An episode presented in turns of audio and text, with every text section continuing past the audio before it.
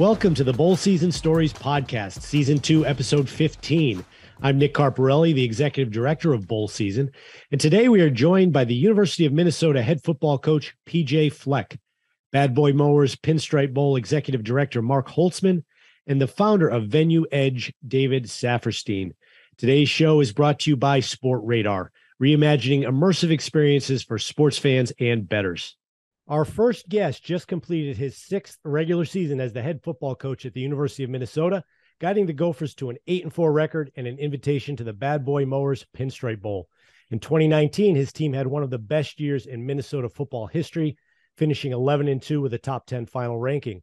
Prior to that, he was the head coach at Western Michigan, where he turned around a program that went 1 and 11 his first season to 13 and 1 4 years later with a berth in the Goodyear Cotton Bowl. He's the author of a Wall Street Journal best-selling book, Row the Boat, which we'll talk about a little bit. Please welcome to the show Minnesota head football coach PJ Fleck. PJ, I know this is a busy time of year. Thanks so much for taking a few minutes to join us. You got it, Nick. I wouldn't miss it for the world, man. And uh, thanks for having us on the show. So, PJ, you and I spent uh, a lot of time together at the Big Ten meetings this spring in Arizona. We we had we had known of one another before that. We had we made might have met briefly, but never really spent any significant time together. I, I think we became fast friends.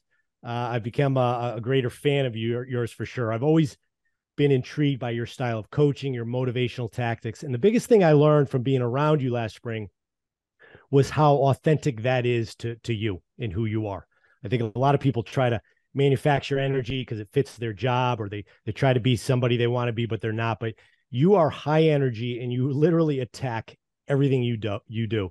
Give us a little insight into that. Why are you like that? Is it something you've learned over the years and that personality has developed from from coaches and mentors or do you think that's something you've just always had?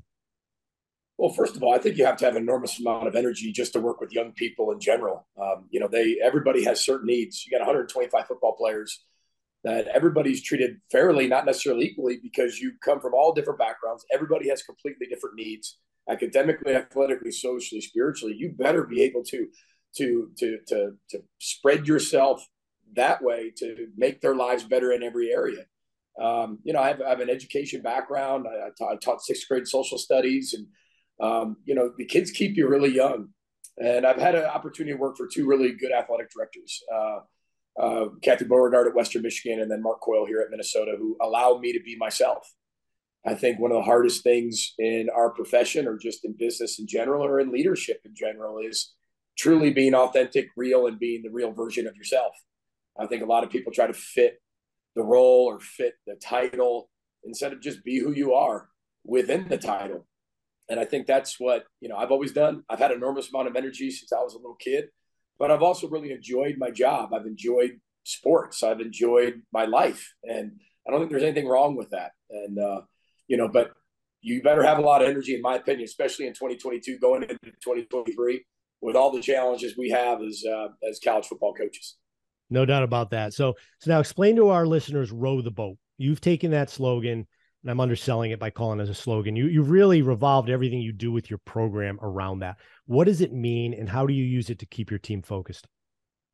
Yeah, I think a lot of people talk about our slogans. I mean, everybody has things they believe in inside their cultures and programs. I just I'm willing to share them with everyone. I think a lot of people hold it very close to their vest, and they're not willing to share it, and uh, don't want to be criticized or scrutinized. Uh, but it, it's there to be used by a lot of people. That's what Row the Boat's all about. Um, it's a never give up lifestyle. That's all it is. Row the boat just means never give up. Uh, it's just another way of saying that. And we all talk about never giving up. So it's the same. Uh, February 9, 2011, I lost my second son to a heart condition. And at the time, you know, we all have moments and moments that happen in our life that one, we don't know if we're going to, how, how we're going to get through. And then two, you sit there and say, okay, well, I could build a wall and never go back, or I could actually somehow embrace this and use this for good for the rest of our lives.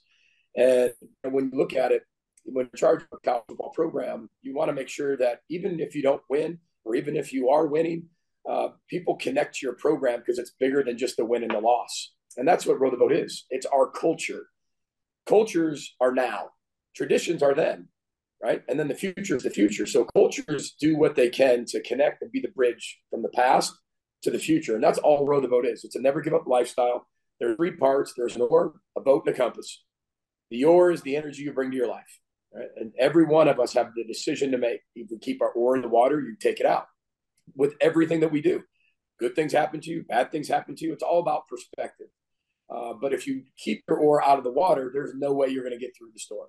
Right. The second piece is the sacrifice. That's the boat.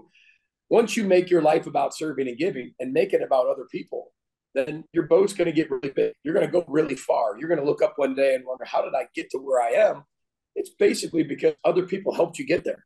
And if you can serve and give and live a life that way, you can build a big boat, survive big storms, and uh, take a lot of people with you. And that's what we're instilling in our players that uh, serving and giving should be at the forefront of your life. And the last part is the compass, and that's the people you surround yourself with. You know, we always talk about, you know, uh, how we got somewhere, but somebody had to get us there.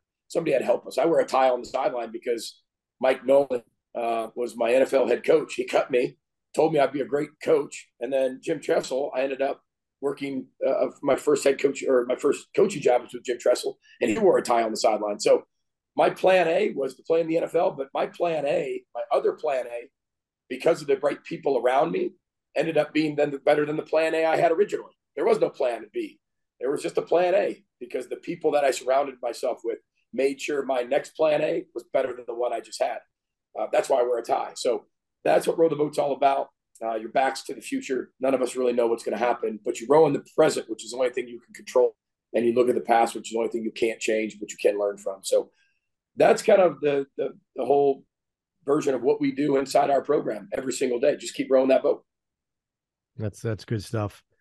Now you've um, let's talk about bowl games a little bit. This is this this podcast is called Bowl Season Stories. You've coached in 10 bowl games so far. The upcoming Pinstripe Bowl will be your 11th uh, if I'm accurate. Six of them uh, have been as a head coach. You're three and zero oh in bowl games so far at Minnesota, so try to keep that uh, streak intact. What are your thoughts about coming to New York City and Yankee Stadium to play Syracuse in the 2022 Bad Boy Mowers Pinstripe Bowl?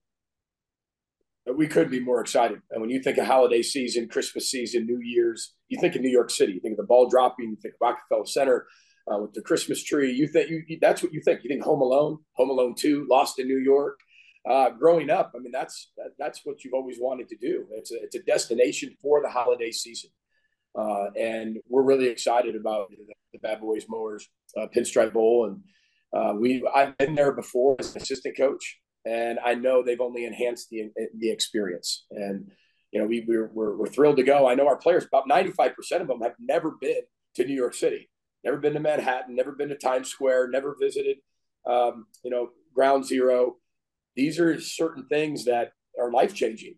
And that's what bowl season's all about. And I've always said, but the way we're changing in college football right now, people always ask me the way things are changing. What's the one thing you you want to make sure doesn't change? I said the bowl season, the bowl experiences. We can never allow that to be taken away from the collegiate experience because that's what college is all about: moments and memories. And we have an amazing experience coming up here in New York City, and and we're thrilled to go. That that that's that's a great point, PJ. And I I make the point to a lot of people that every other sport on your campus, they they do things in the off season. They do go on foreign tours in the summer. You know, we saw those preseason basketball events that teams playing in in the Bahamas, in Hawaii, in Las Vegas. Football as a sport isn't geared for that. Bowl season is kind of that experience for these guys, and and I, I think that's one of the things that makes it so valuable. Um, I want I want to ask you about the month of December in general for your team? I know it's a busy month, but you know, going to bowl games, you know, you you get you get 15, you know, uh, additional practices, you know, uh, helps continue to build your program. I've had coaches talk about how it's a great reward for a successful season. I've had others talk about how it serves as a launching point for next season. You know, wh- which one of those is it is it for you in your program, or is it a little bit of both? It's definitely a little bit of both. I was asked that question yesterday, and it's a you're putting a cap on the 2022 season. I mean, it's a reward for our football team. They've accomplished an awful lot. Our group of seniors have done things that haven't been done one ever, and two since 1900 through 1905. Uh, and there's a lot of things that they've accomplished. Um, arguably, these are some of the greatest players ever to play at the University of Minnesota. So we're celebrating them moving on to the next stage of their life, whether that's business, whether that's education, whether that's med school, whether that's the NFL. Um, we're celebrating that. But it's also a jumpstart for the 2023 season. You know, with the transfer portal, there's a lot of people who are entering that portal during this window of bowl season. So you could have a starter, you could have a backup, you could become really thin at a lot of positions fast, and the people right behind that are, are freshmen. We're going to have a lot of freshmen playing the Pinstripe Bowl coming up, and we're fired up about it. They might have played in three games already, uh, but we held that fourth game for the redshirt year just in case something like this would happen.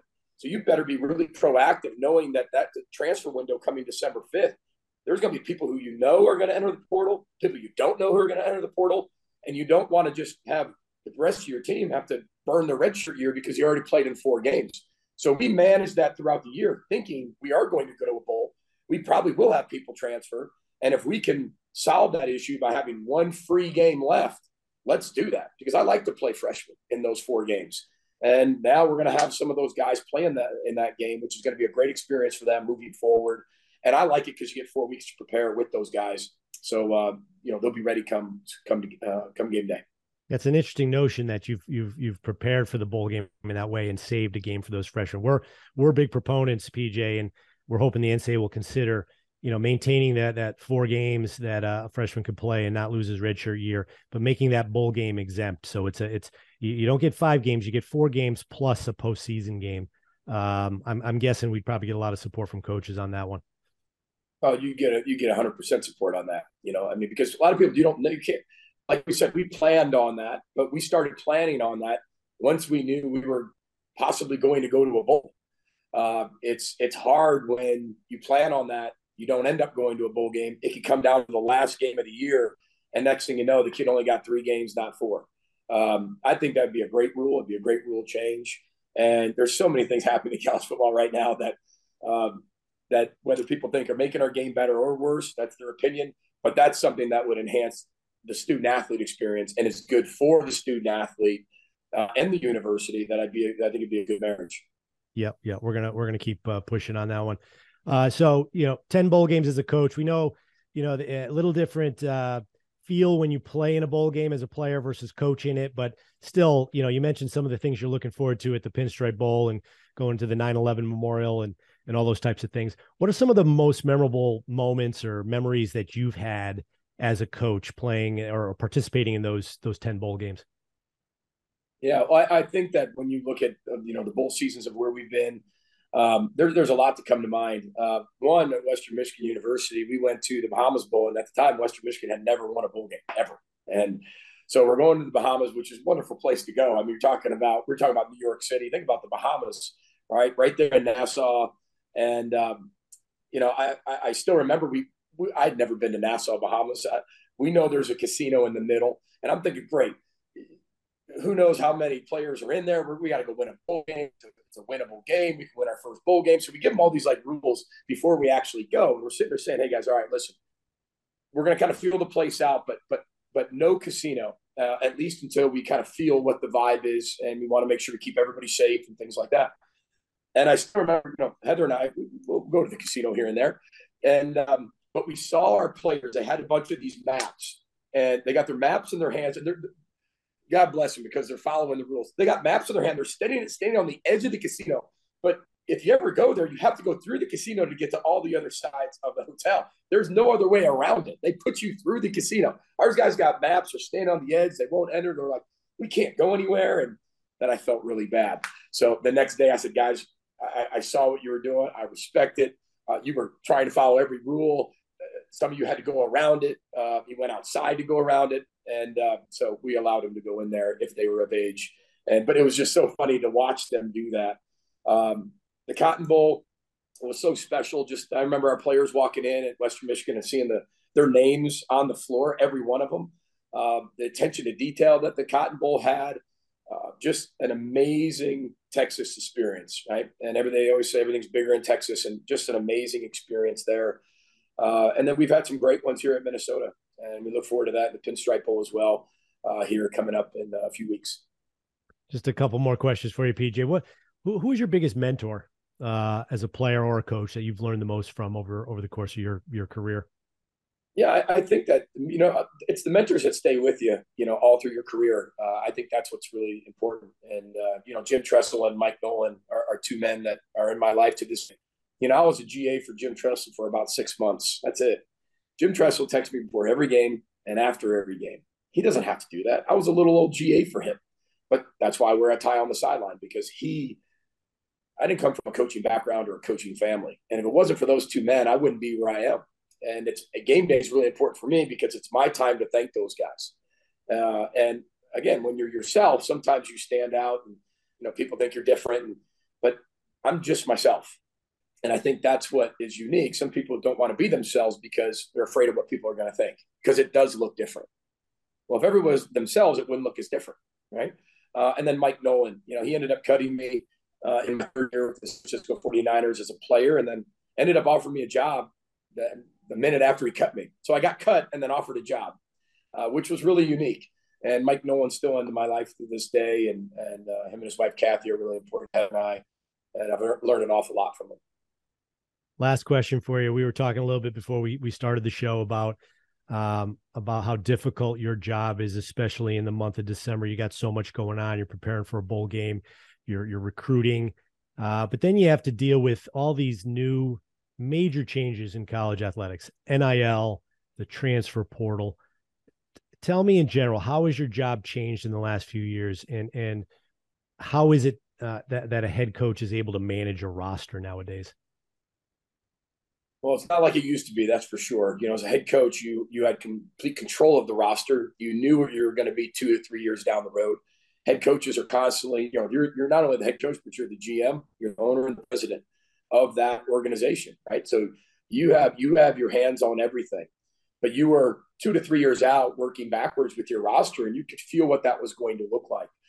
These days, you have no idea what it's going to look like. And I think you have to relinquish some of that control mindset of I know X is going to happen down the road. You don't know that. And you just have to be open. You got to be open minded. You got to put the student athletes' welfare and their experience at the forefront of everything that you do, which we always have. But sometimes not being in that environment or in that school is, is, is the best thing for the young man. And if he needs to go somewhere else, I support him 100%. We've benefited off the transfer portal. So it's not something that's bad. Every school benefits off of it, but every school is going to go through attrition. I think before the transfer portal used to be like, well, what's going on? There's something wrong at the school. Everybody's leaving school. Everybody has people leaving now. And it's not because it's bad. It's because looking for a different opportunity. And maybe they're not going to play there. Maybe it's not a great fit. Uh, it allows young people to have the opportunity to go somewhere else where they do fit. Now, when you're starting to involve NIL with that, uh, I think we're going down a dangerous slope. Uh, you know, where people are picking schools just based on a deal, just based on money, just based on something like that, where when they do get to that university, it's not a great fit. It's not a great fit with the program. And then they're back in the portal again, or they're in the portal for the first time. And then they have to be right because of the one time transfer rule. So it's, uh, it's very unique.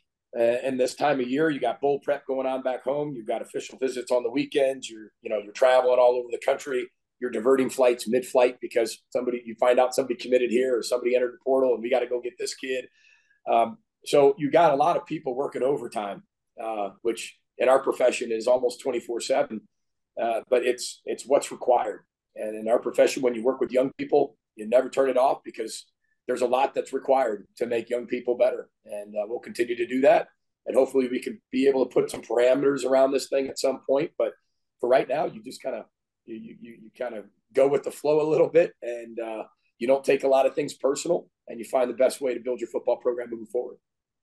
Well your, your job has certainly changed over the years and you're doing a, a great job uh, adapting to it which is not not a surprise at all. Pj uh, busiest time of year for you. Really appreciate you taking a, a few minutes to join us. Uh, good luck at the pinstripe bowl. I'll be there uh, in person so hopefully i get to say hello to you on the sideline before the game and, uh, and good luck to you uh, we look forward to seeing you there and keep working on that golf game. You got a good one. That was a lot of fun playing with you. So, uh, but you take care of yourself. Row the boats, guy. I'll go go first. And uh, thanks for having us on. All right. Thanks, PJ. We're going to take a short break and be right back with the Bad Boy Mowers Pinstripe Bowl Executive Director, Mark Holtzman. Stay with us. Vapor Apparel has all your game day essentials, from eco friendly lightweight sun protection shirts and hoodies to cozy joggers and Sherpa fleece pullovers. Vapor has the layers you need to get outside and stay out longer. Plus, as bowl season's official apparel sponsor, they're creating limited edition shirts for bowl bound teams made with 100% REPREVE fiber from recycled water bottles. Want to celebrate your team's bowl bid with official bowl bound gear? Get yours and explore more at bowlseason.com. Welcome back to the show. Our next guest is the executive director of the Bad Boy Mowers Pinstripe Bowl and a good friend of mine, Mark Holtzman. Mark, welcome to the show. Thank you, Nick. Pleasure to be on your show. Mark, you and I go way back. The Pinstripe Bowl started 12 years ago, and it was uh, you know we uh we we like to spread the credit around but I, I i do i do happen to believe that you and i were in a room together most often talking about this idea i'm really really proud of what what you guys have done with the bowl game over the years. And uh in my role mark people often ask me what's your favorite bowl game? And i tell them well it's kind of like a parent picking a favorite child. I, I really shouldn't do that but i i am pretty forthcoming in, in saying that i have a soft spot in my heart for the pinstripe bowl. So so thanks for all that. Well, Nick, we owe you a big debt of gratitude because one of the hardest things in life is to put something together when everyone says you can't do it. It's very easy just to pass and to move on to the next thing. And sure you remember well that a lot of people said, based on uh, the previous bowl experiences in both New York and New Jersey, that a big time bowl was not possible in this marketplace around Christmas. But um, you felt otherwise. John Marinatto felt uh, otherwise.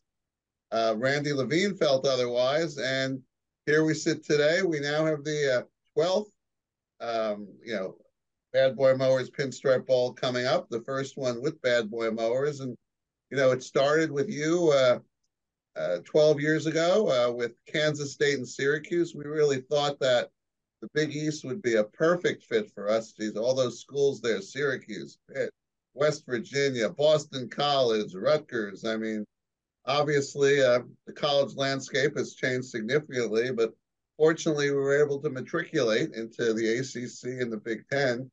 And uh, here we sit this year. The bowl is pretty well established. We've had a few sellouts, and we're very excited about bringing Syracuse, who's our only two-time bowl winner, back here this year against first-time participant, uh, coincidentally, PJ Fleck, University of Minnesota.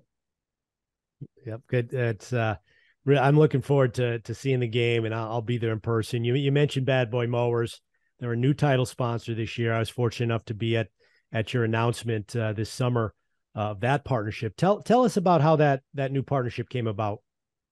Sure. Well, you know, um, uh, we had New Era for a long time. Uh, they're a great partner. They continue to be a big partner the Yankees. Uh, they were with us for uh, 11 years. Um, at some point, um, you mutually move on, and uh, this was probably the right time, especially with you know a lot of companies had a rough time, you know, through COVID, then coming out of COVID, um, and so we we knew that there was a possibility we had to look for someone else, and you know when you co- the Yankees co-brand their marks with very few people, uh, and so there we were somewhat limited. There were a lot of categories where other bowls would potentially accept a partner where we wouldn't. And it started with that. Uh, then, you know, fortunately, we have an area. The Yankees are involved in a lot of other businesses, as you know, Nick, besides uh, just baseball. And we formed a company, Legends, uh, with Goldman Sachs and the Dallas Cowboys, and they do a lot of things. I mean, we've we've been involved in the uh, the merchandising and premium seats with um, sponsorships with the new stadiums in Vegas and LA. You know, we own professional soccer teams now. We have a team here in NYCFC in New York, and then we just bought a piece of AC Milan. So Legends does a lot of different things with us, and one of the things which Legends now also does is goes after um, uh, title sponsorships for um, for bowls, uh, for stadiums, etc. They hired a guy by the name of Chris Foy, who was very successful in his own company, uh, develop, develop, delivering title sponsorships for many of the bowls that exists today. Uh, so then we went through a list of prospects, and you know it was not easy, to be honest with you, coming out, coming through and out of COVID, because the world has changed, as you know, for the Bulls. We've talked about this all the time, Nick. The world has changed significantly, just what you were saying at the end there, with transfer portals, um, with um, you know, players not playing in the game because they don't want to get injured. Uh, the whole it's the whole dynamics, uh, NIL, the whole dynamics has changed. Um, so we started to look for a title sponsor, and Bad Boy Mowers, uh, mainly a Midwest company, uh, looking to expand to the East Coast, very successful, very cutting edge in technology, celebrating their 20th anniversary in business. They were already sponsoring um, the uh, in basketball the the tournament in the Bahamas, uh, which just concluded, and they were also um, a sponsor, I believe, for the Gasparilla Bowl in uh, Tampa, and they were looking to. They made it known that they were looking to upgrade, uh, so they were familiar already with the bowl system, which was a big help, and they made it known that they were beginning to upgrade, and they did not have. They were not lacking for options, uh, uh, including bowls that were much bigger than ours. At the end of the day, though, they liked the fact that we at the Yankee organization could not only deliver them the bowl, but could deliver them year-round exposure in the New York marketplace between the YES network, between the soccer team we have here, between everything else. And they, they you know, they chose to want to have a year-round calendar uh, activity, you know, promoting their brand in this market rather than just a bowl game in itself, and that certainly helped us. And um, the, the, the two the person on top there, great guy, the CEO, a guy by the name of Pete Valentine, he was all in, and uh, it took us about a month, and uh, they agreed to come on board, so we did not have to go through a lot of the exhaustive process that other bulls did. And, you know, the nice thing uh, is, unlike when we started with you, when there was no proof of concept, and we were asking uh, ESPN, we were asking our title sponsor to come in basically on our promises. We had a little bit of proof of concept being in business for a while, and thus we were able to get Bad Boy Mowers. So you know, let me let me jump to a, a, question I was planning on asking you later on because it ties in well. You know, you mentioned the various businesses that the Yankees have and the Legends, um, you know, uh, asset that you were able to utilize to to to uh, secure this sponsorship, and then also the desire on behalf of the sponsor to have some, you know, some exposure outside of just bowl season. Tell tell us, Uh, you know, more about that. Having the Yankees organization behind you, it's got to be a big advantage for your game. And tell us how that that Yankees brand helps you on a day to day basis. I would I would say that if I didn't have the Yankee brand behind me, you know this, Nick, because you started it. You started the game with us. It would have been practically impossible given the track record for bowl games in this marketplace, and given the fact that there are 14 other professional teams within about an hour of Yankee Stadium, it would have been an impossibility. It also would have been an impossibility if I didn't have a boss and the president, Randy Levine, who was so committed to making this work and pledged whatever assets I needed to make this bowl a reality. Uh, obviously, we had a previous relationship with ESPN through baseball that helped. And then we own something called part owner, something called the YES Network. And the Yes Network is really more than a, a, regional sports network, as you know. It's the largest regional sports network in the country. It's more like a mini network in itself with carriage all around the country, West Coast to East Coast. And Nick, if I had to um, pay for the amount of advertising that I got on a year round basis on Yes to promote this game, I would have been broke five times over. Okay. They're a tremendous asset there, and they do whatever we need to promote the game. Leading up to the game, during the season, we have unique uh, uh, pilot shows talking about the bowl game, how the field comes together, talking to the coaches. Uh, we, it's it, they're a tremendous partner, and that combined with the other media partners we have, like WFAN, you know, in New York, which is obviously heard across country uh, we have tremendous assets there. And then, of course, you know, Yankees.com. I mean, we get as many hits on Yankees.com as the as all the other baseball teams combined. I mean, it's really it's really pretty incredible. And you know, the combination of all those media assets made it a lot easier. And then some old-fashioned contacts and hard work. I mean, as you know, Nick, I was at the NFL for 15 years prior to this. And uh, I still had a few friends left there, a few head coaches, as I know you do.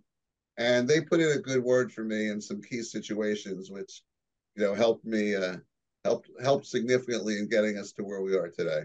Well, tell, tell me, talk more about that, about your background, Mark. You, you mentioned being, a, being in the NFL. You were the senior vice president of marketing and licensing prior to coming to the Yankees. Sure. Um, you also worked for Reebok back in the day when that company was just getting started. You you've shared a lot of great uh, growing stories with me uh, back about those days uh, uh, and all the times you and I have spent together. How important were those experiences in preparing you to run the Pinstripe Bowl today? And was there any one thing, probably a lot of things that you learned earlier in your career that still helps you today? Well, one one job led to the next. And if I didn't have the previous job, I'd never be in the seat that I was after that. I mean, I was very fortunate, Nick. I was a, a young lad, about 22 years old, and just finishing up uh, one my first year of law school. And I really didn't, uh, wasn't sure if law school was for me. And uh, so I, I did some soul searching over the summer after my first year. I did a little internship uh, and for a little PR agency in um, New York City that was involved in junior tennis tournaments. And just as a happenstance meeting at that junior tennis tournament, I met this uh, young guy from Massachusetts who we, we started talking about life and everything. And we get, got to know each other a little bit. And he was telling me how he just started a new company and it's this um, very expensive custom running shoe that was in Chariots of Fire uh, in England. It goes back to 1895. It was called Foster's. He's rebranding it Reebok. And, uh, you know, we started talking. We got to know each other a little bit. And next thing you know, he invited me on board. I think I was like the 20th employee. And, you know, a lot of people thought I was crazy because, you know, nine out of 10 startups go bust and they weren't exactly doing well there. But for a number of reasons, as you know, Nick, Reebok exploded. Um, it was uh, interestingly enough, most of the big footwear companies to that point were performance first. The two big companies were Adidas and Nike, and there was really no one else, and Converse. But they were all performance first, and they were just starting to become fashionable. We we created what was known as athleisure, you know, kind of a pseudo performance uh, tied into fashion. You know, we had the no break in aerobic shoes, and uh, we, we created a lot of firsts. We start before people even knew what product placement was, Nick, because we didn't have any money. We had no ad budget. We gave product away. We really didn't have, couldn't afford to give away as much as we did. We didn't, we couldn't advertise, but we opened up a little shop in Hollywood, and all it did was give product away to a lot of entertainers and some athletes as well, a lot of whom you know weren't paid at that point. And it grew from there. And I got to tell you, the thing I learned the most there at Reebok, which has really done done well for me in my future jobs was the value of relationships. Because when you have a long career, you're going to be on many sides. You're going to be a buyer, you're going to be a seller, you might be even on business for your own. And sometimes you can help people, sometimes you'll need the people to help you. A few years ago, you could help. And it's all about maintaining relationships. And look at Reebok, we didn't have a lot of money starting out, yet I was able to establish relationships. I mean, we started a basketball program from nothing, yet we had we because I had the right people involved. We had Digger Phelps. I'm gonna go ancient history here. Digger Phelps at Notre Dame, Wimp Sanderson in Alabama, Norm Stewart at Missouri, Mike Jarvis. Um, almost had John Calipari a few times. Uh, you can go on and on and on. Walt Hazzard at UCLA. We had a lot of programs. I will say that the best thing about Walt Hazzard is he introduced me ultimately to Venus and Serena Williams. Uh, and that obviously paid a few dividends for Reebok back then. But, you know, I, I learned from Reebok most of all how to keep relationships, how to build trust, how to build a team you could trust, and uh, keep your promises. And from Reebok, you know, I had a great run there. And through negotiating the Reebok sponsorship with the National Football League, because the NFL wanted to do something breakthrough and actually have official footwear. So, in other words, you just couldn't put your shoe if you were a company on any NFL player. You had to pay the NFL for the right to put the shoe on the player. Everything was changing. And um, yeah, and I got to know Paul Tagliabue uh, and Neil Austrian from those negotiations. And one day they pulled me into an office as I was finalizing the deal and they said, uh, "We like your style. How do you like to come on board?" And I really didn't. I wasn't looking to leave. I really thought I'd be with Reebok my whole life. I had a great lifestyle. As you, I loved living in New England, Nick. Had a great house in Sharon, but opportunity beckoned, and sometimes the opportunity becomes so great that you have no choice but to. Uh, I just had my first kid. You have no choice but to take the opportunity, and it was the best decision I ever made in my life. Uh, I started out running a club marketing for them and what was known as Proline then, which was all their on-field business, uh, and dealt with all the head coaches. Got to know, you know, for better or worse, got to know all of them. I was thrown out of a few uh, head coaches' offices right when I went to meet them because one of the first things I had to do back then, like in college basketball, believe it or not, Nick, the coaches were getting paid for what a footwear brand the, the players wore and what apparel uh, you wore. The marks on the on the sideline, the coaches were getting paid, not the owners. But you know, uh, owners like uh, your buddy in New England and a few others them got hold of the fact, sniffed out the fact that the coaches were making more, starting to make more money from this than they were playing con- than their coaching contract with the uh, with the uh, teams, and they wanted to get that money back in house. So my first job was going to these very high profile coaches back then, Bill Parcells, Don Shula, Jimmy Johnson. I mean, all the big names were still coaching them. Hi, my name is Mark Holtzman. I was a young guy back then. How are you? Oh, and by the way, I'm going to buy you out. I know you have uh, five years left on your deal with so and so, but we're buying you out for 60 cents on the dollar. We're going to give you a lump sum. And uh, that's the way it is. And I would also take the hit on it because a lot of the owners didn't want the coaches to know that it was coming from them, not me. So that was kind of how it started with Reebok and how I got to know. And some of these coaches actually, once again, I go back to relationships. Some of the coaches threw me out of their office, but there were other coaches who were smart enough to realize that it wasn't me. I was just the spear carrier. Maybe I wasn't such a bad guy. One of them, believe it or not, was a guy named Bill Parcells, who's maintained, who's to this day a lifelong friend of mine.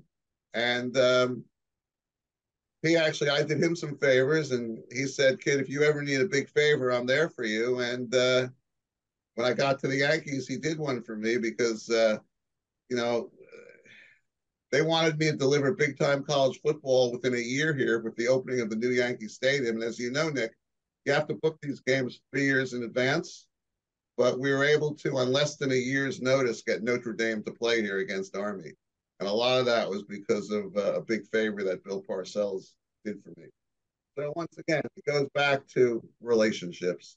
It's all about relationships. And learned a tremendous amount at the NFL, a tremendous amount that I still use today running this bowl game and the other, the other stuff we do here, because uh, no one does it better than the NFL.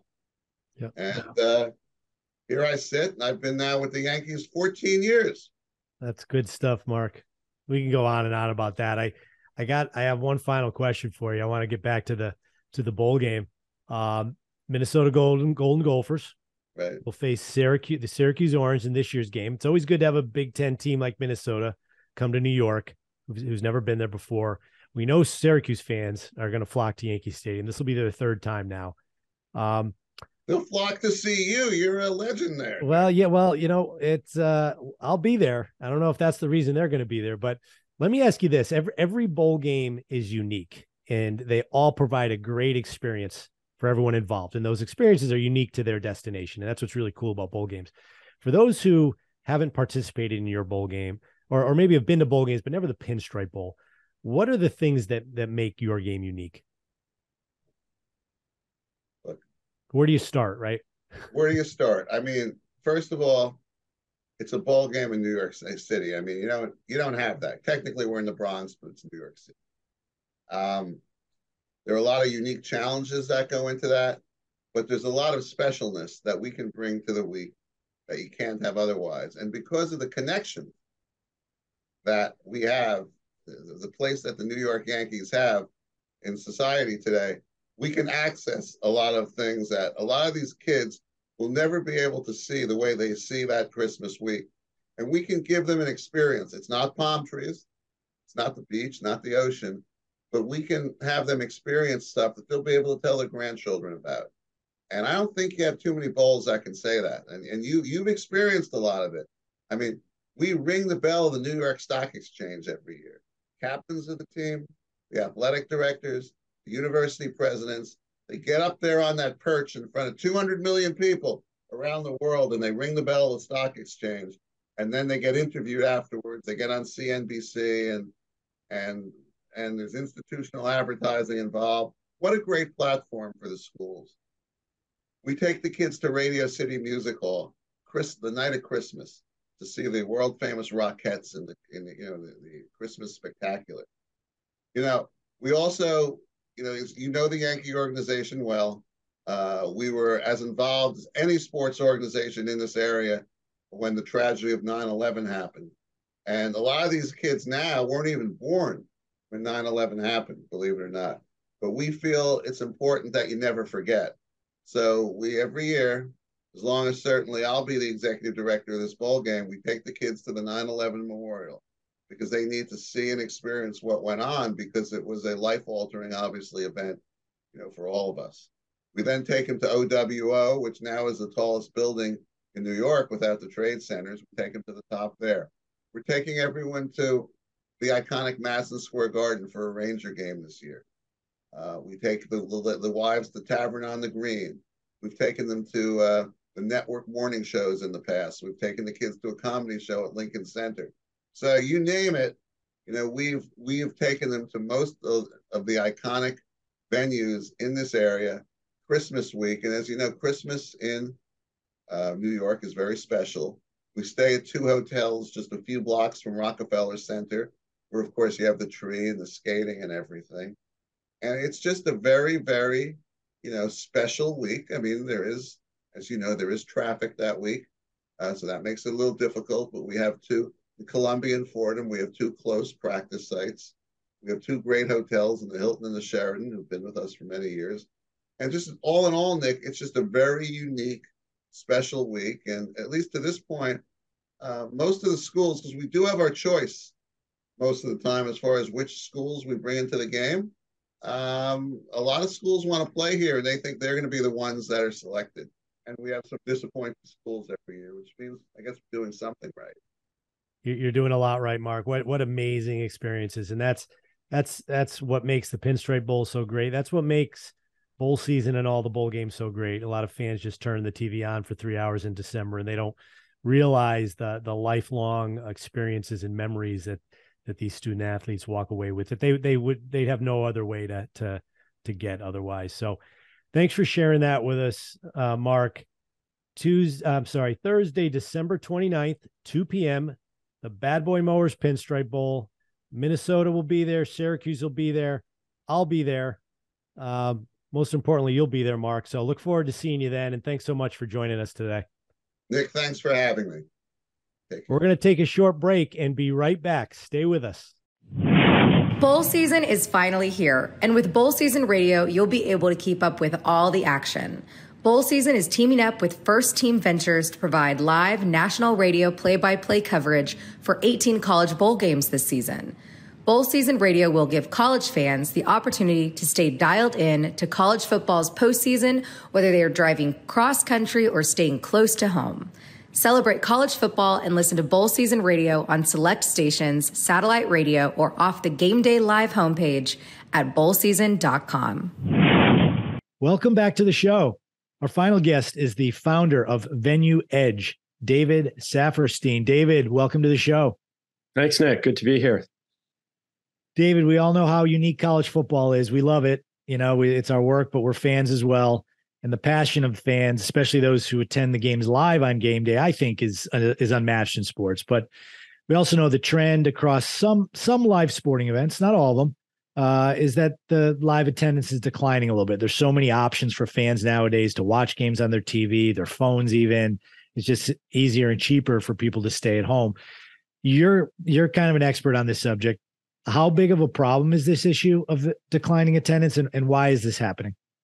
I think I think the why is is you nailed it, Nick. I mean, it's a great experience at home. The broadcasts are getting better. You're getting more data, more stats, more insight, um, different views.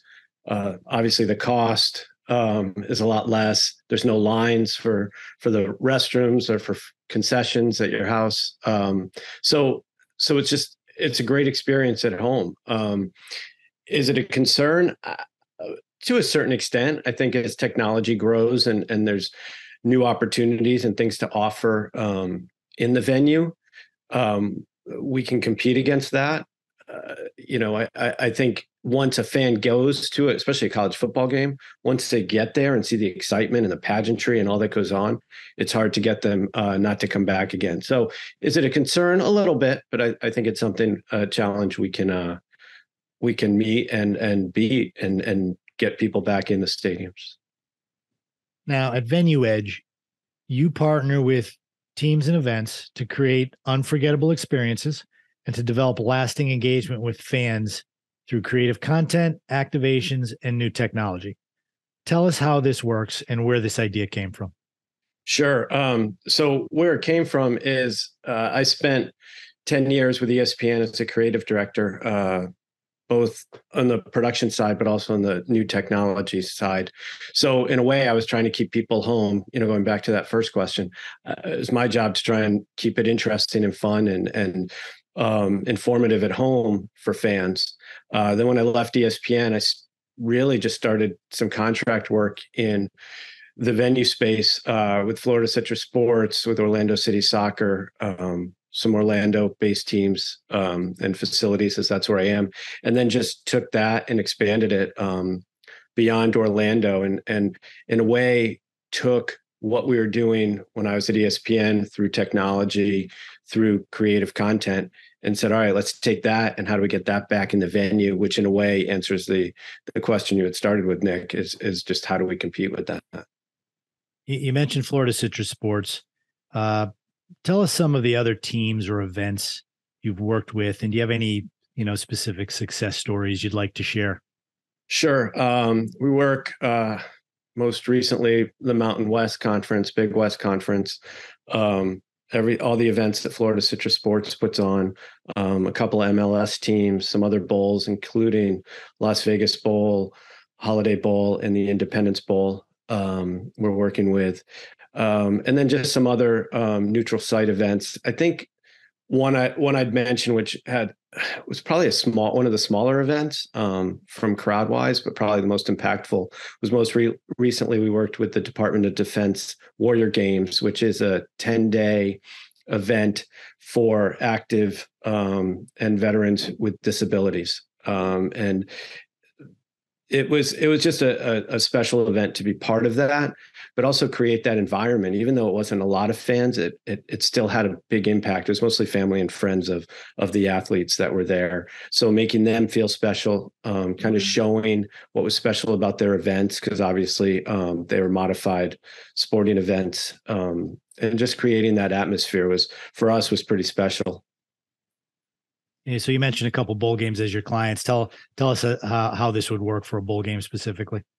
So on the bowl games, you know, we do a lot with neutral sites, and and we talk a lot um, around bowl season about how you've got to make an environment and and an engagement with the fans, no matter what the teams are, because obviously we don't know who the teams are um, when we start um, promoting and, and getting fans there. And we're also trying to get local fans who may have no connection to the teams that are playing. You just want to make it a big time event. So we work with with our partners both on scripting, um, game day activities, um, interaction, sponsorship activations, design and animation for the video boards and and uh, ribbon boards, um, different entertainment, as well as how do you bring in, excuse me, different technology to engage the fans um, and also at the same time looking for sponsor activation. So our focus is really on that game day experience beyond the teams that are playing while at the same time trying to introduce some of that technology that people are used to at home whether it's a first and 10 line uh, different data different stats on players um, and obviously now we're starting to add some um, artif- um, some vr and ar type of stuff Good stuff, David. I really appreciate you sharing that with us. Uh, we know you're busy, so we're going to let you go. Thanks so much for joining us on the show. Uh, hopefully, we'll uh, run in, into each other somewhere on the road during bowl season. Sounds good, Nick. Thanks a lot for having me. And thanks to all of you for listening to this week's Bowl Season Stories podcast. Please join us next week when we will welcome another lineup of great guests. If you like the show, we'd appreciate you dropping a five star rating for the podcast And as always, you can follow all the podcast and bowl season news on our website, bowlseason.com, and on social media at bowl season. Thanks for listening.